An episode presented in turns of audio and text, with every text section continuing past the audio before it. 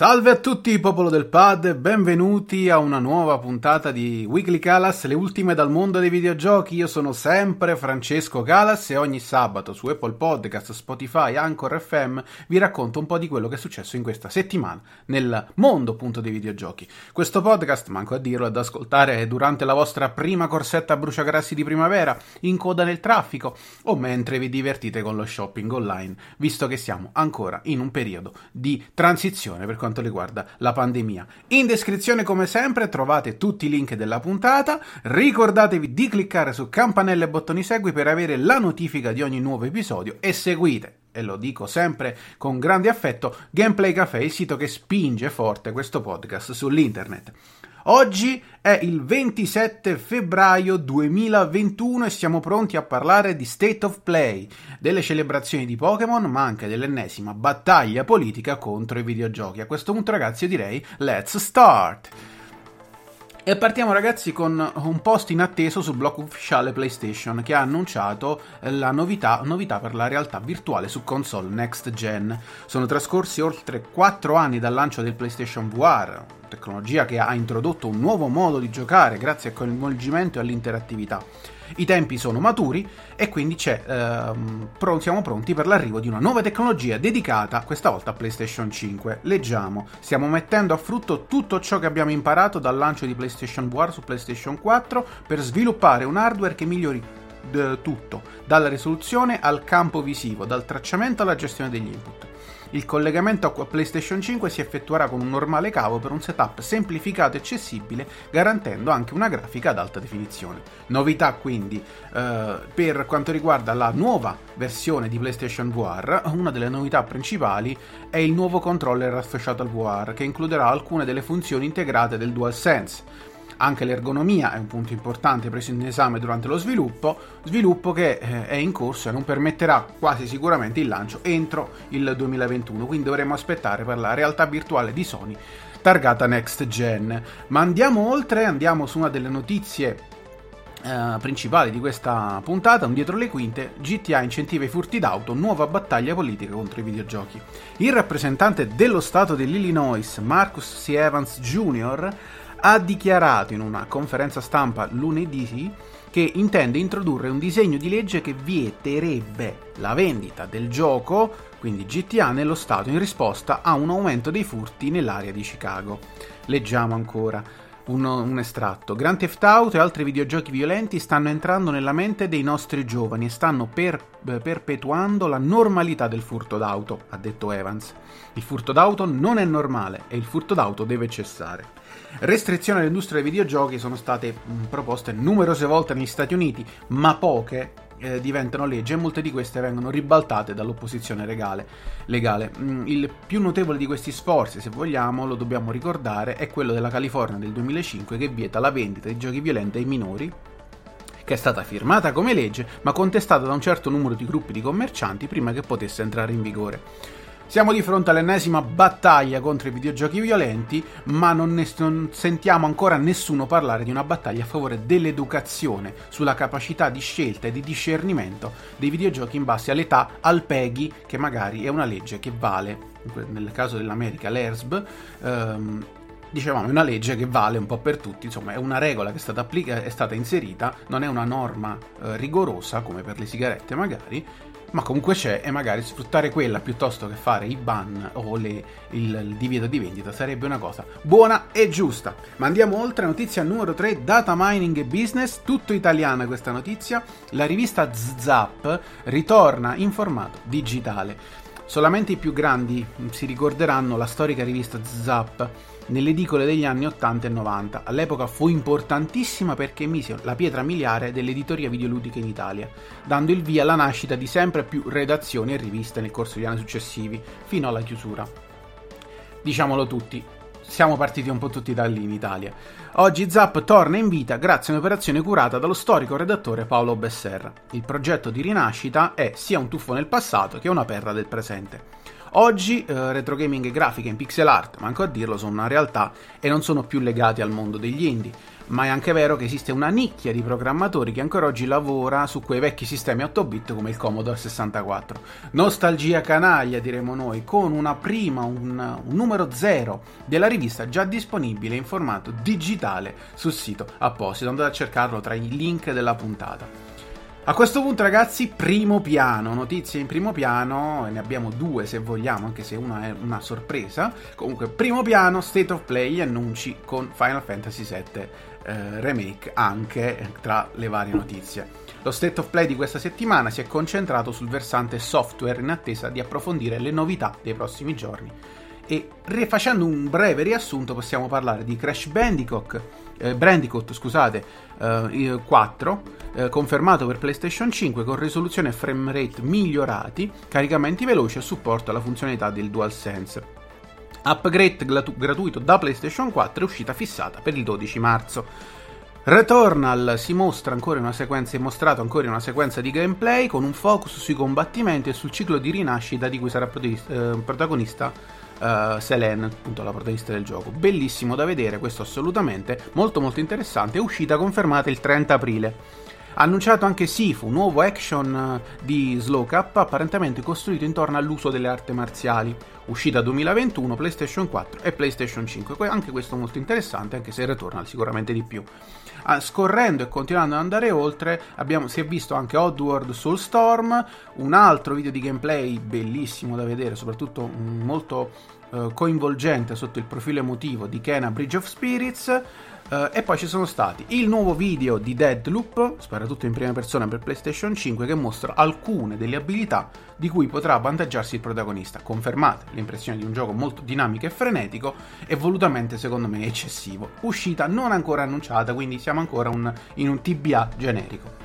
Si è chiuso con Final Fantasy VII Remake annun- uh, Intergrade annunciato per il 10 giugno. Il gioco base riceverà quindi questo upgrade gratuito play- uh, su PlayStation 5 con miglioramenti sotto ogni aspetto. Uh, e saranno disponibili una nuova, gra- una nuova, modalità grafica e una nuova modalità performance e più il contenuto aggiuntivo con l'inserimento di Yuffie tra i protagonisti.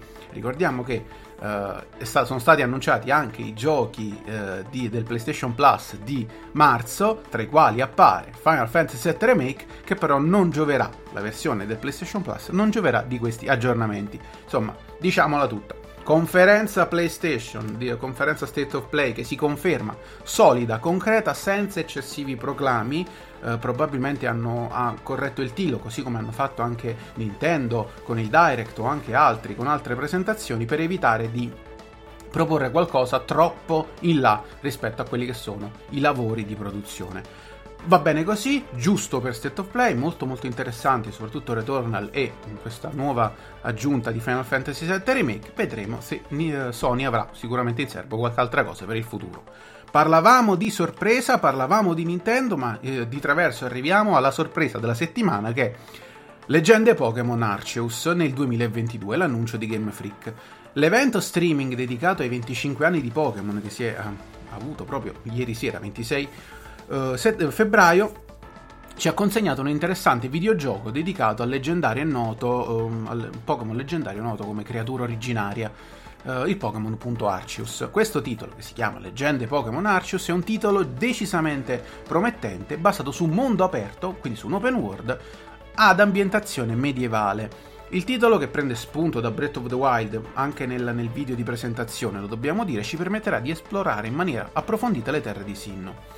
Durante la presentazione, questa celebrazione dei 25 anni di Pokémon, ammettiamo, sono stati presentati anche eh, gli spin-off di Diamante e Perla, Diamante Lucente e Perla Splendente, eh, versioni, delle versioni rimasterizzate, ma ovviamente l'attenzione è stata captata tutta quanta su questo nuovo titolo, perché a prima vista sembra una grande rivoluzione con elementi action, uno stravolgimento di quello che era finora il flusso di gioco, con una mh, città centrale dalla quale si parte per esplorare e iniziare a completare il primo Pokédex. Quindi se, se si parte forse dalla parte ancestrale, ecco, dalla, dalla fase ancestrale, dal periodo ancestrale della comprensione di Pokémon e sembra, bisogna dirlo, nella, nella versione che ci hanno presentato molto molto ehm, grezzo ancora, molto molto privo di elementi e dettagli, sa- c'è da aspettare, dobbiamo dirlo, perché Game Freak ci ha abituato molto spesso a delle eh, grandi, eh, grandi, proclami, grandi eh, presentazioni appariscenti, però poi dopo ci si è ridimensionati se vogliamo e quindi prima di gridare al grande miracolo di Game Freak, al grande miracolo di Pokémon, aspettiamo novità che sicuramente arriveranno nel periodo di E3. Ricordiamo che il gioco è previsto a inizio 2022. A fine 2021 arriveranno i, eh, le remastered di Diamante e Perla e all'inizio 2022 arriverà anche Pokémon, eh, Leggende Pokémon Arceus. Sicuramente un una fase 2021-2022 che si preannuncia molto molto interessante per tutti i possessori di Nintendo Switch, non solo per Pokémon. Ma andiamo oltre, notizia numero 6, Anthem Next, non si farà, stop ai lavori. Se fosse un essere umano invece di un videogioco si userebbe la canonica forma ci, eh, ci, lascia dopo una lunga malattia. Anthem non è morto a tutti gli effetti, ma è un po' come se i suoi medici digitali avessero gettato la spugna circa la possibilità di rianimarlo. Dopo il lancio piuttosto disastroso di quello che è stato un titolo sfortunato e nato male, BioWare ha cercato di porre rimedio agli errori con aggiornamenti, patch e contenuti aggiuntivi. Un anno fa si era promessa la terapia d'urto con un'enorme revisione del gioco che sarebbe dovuta arrivare con il nome di Anthem Next. Nei sogni dei fan e forse anche di Bioware la stessa avrebbe dovuto trattarsi di una rinascita in stile Nome Sky, ma le cose, dobbiamo dirlo, sono andate a questo punto diversamente. In questi giorni, infatti, un comunicato ufficiale dello, dello studio di sviluppo ha annunciato, senza se e senza ma, che Anthem Next non si farà lo sviluppo è interrotto e resterà solo il supporto all'attuale versione di Anthem, il che equivale a dire che ci garantirà l'assistenza di fine vita per tornare con questa similitudine. Nessuna eutanasia, perlomeno, mm, quindi i giocatori possono stare tranquilli. Tra le cause dello stop ai lavori, il comunicato dà un grande peso all'emergenza Covid, che ha praticamente mescolato le carte e ha eh, reso impossibile sviluppare anche Anthem Next. Uh, Cosa farà BioWare adesso? Beh, gli sforzi saranno indirizzati sul prossimo Dragon Age, su Mass Effect e su Star Wars The Old Republic. Ma andiamo a bomba perché siamo in chiusura. Notizia numero 7, Monster Hunter Rise non solo su Switch dal 2022. Monster Hunter Rise arriverà su Switch il 26 marzo di quest'anno, ma non sarà un'esclusiva per molto. Il producer Ryozo Kishimoto, il direttore, Ichiso, Ikinose, hanno confermato che durante, durante un'intervista che il gioco uscirà anche su PC nel corso del 2022. Non è stata però fornita una data precisa per quanto riguarda questo debutto, sul, quindi fuori dal circuito di Nintendo Switch. Al momento non ci sono altri dettagli, i due membri del team hanno, si sono solo limitati a confermare questo lancio su PC previsto a inizio, un generico inizio 2022. Possiamo quindi ipotizzare che la, uh, l'esclusiva, appunto esclusività, durerà un solo anno, come già accaduto in passato per altri prodotti. Quindi chi vorrà giocare Monster Hunter Rise fuori da Nintendo Switch, non possedendo Nintendo Switch, si segnasse la data dell'inizio del 2022 per um, ricordarsi che Monster Hunter Rise sarà disponibile anche su PC. Ma a questo punto, ragazzi, il nostro classico tuffo nel passato con l'accadde oggi. E andiamo con il nostro accadde oggi ragazzi, data 27 febbraio 1996. Iniziamo ad acchiapparli tutti quel giorno. Quel giorno di 25 anni fa. Fu quello il giorno che un giovane, in cui un giovane Satoshi Tajiri prese la passione tipica dei giapponesi per la cattura e la catalogazione degli insetti e gli diede forma all'interno del primo Game Boy di Nintendo per creare quello che sarebbe diventato uno dei franchise più popolari e iconici e fruttuosi della storia dei videogiochi. Pokémon, ragazzi, Pokémon, semplicemente Pokémon. In realtà Taciri ebbe l'idea dei mostriciattoli tascabili già molto tempo prima e i primi concept del gioco risalgono infatti al 1990. Tra le caratteristiche principali c'erano l'assenza di sangue e morte, per proporre il gioco a un pubblico trasversale a tutte le fasce d'età, la possibilità di lottare e scambiare creature attraverso il, il game link, quindi non solo collezione ma anche eh, combattimento, battaglie, uh, tra giocatori e l'idea appunto di un, due versioni del gioco con Pokémon esclusivi da un lato e dall'altro che avrebbe spinto uh, forte sul, appunto, sugli scambi e quindi sulla, su, sull'interazione tra giocatori. Idea, questa della doppia versione, che, ebbe, che ebbe, venne data da Shigeru Miyamoto, il papà di Zelda, Mario e, e, e, compagnia, cantante. La scelta di Game Boy sembrò azzardata per il tempo poiché la console era sul via del tramonto, ma di lì a poco, bisogna dirlo, arrivò anche il Game Boy Color, ma fu una scelta che premiò perché il gioco davvero fu un, un grande uh, crack nel periodo, anche grazie al passaparola. I primi due giochi in Giappone, Pokémon Rosso e Verde, erano già pronti a dire il vero a ottobre del 1995, ma Nintendo scelse di pubblicarli a febbraio dell'anno dopo poiché era un periodo meno denso di titoli in uscita. La versione blu venne venduta solo a partire dal 15 ottobre 1996 come copia ordinabile tramite la rivista Kokoro e solo successivamente nel 1999 fu commercializzata al grande pubblico. Fu proprio a partire da questa versione, ripulita di bug e migliorata in molti aspetti tecnici e con un codice sorgente, dobbiamo dirlo, meno fragile, che vennero create le versioni occidentali di Pokémon, scegliendo poi di tenere rosso e blu e non verde come colori principali, poiché vennero considerati più adatti al pubblico americano ed europeo. La campagna di marketing fuori dal Giappone fu immensa e diede i suoi frutti dando vita a carte collezionabili e merchandise, quindi se vogliamo il merchandise partì più dall'America che internamente al Giappone a raccontare tutta la storia di Pokémon ci vorrebbero forse due o tre puntate di Weekly Calas per, per attraversare poi tutto l'universo di anime, giochi di carte, merchandise, lotte competitive e ovviamente videogiochi che in 25 anni hanno segnato tutte le generazioni di console e giocatori. Però è giusto ricordare che Pokémon è stato l'unico videogioco ad apparire sulla copertina del Time Magazine.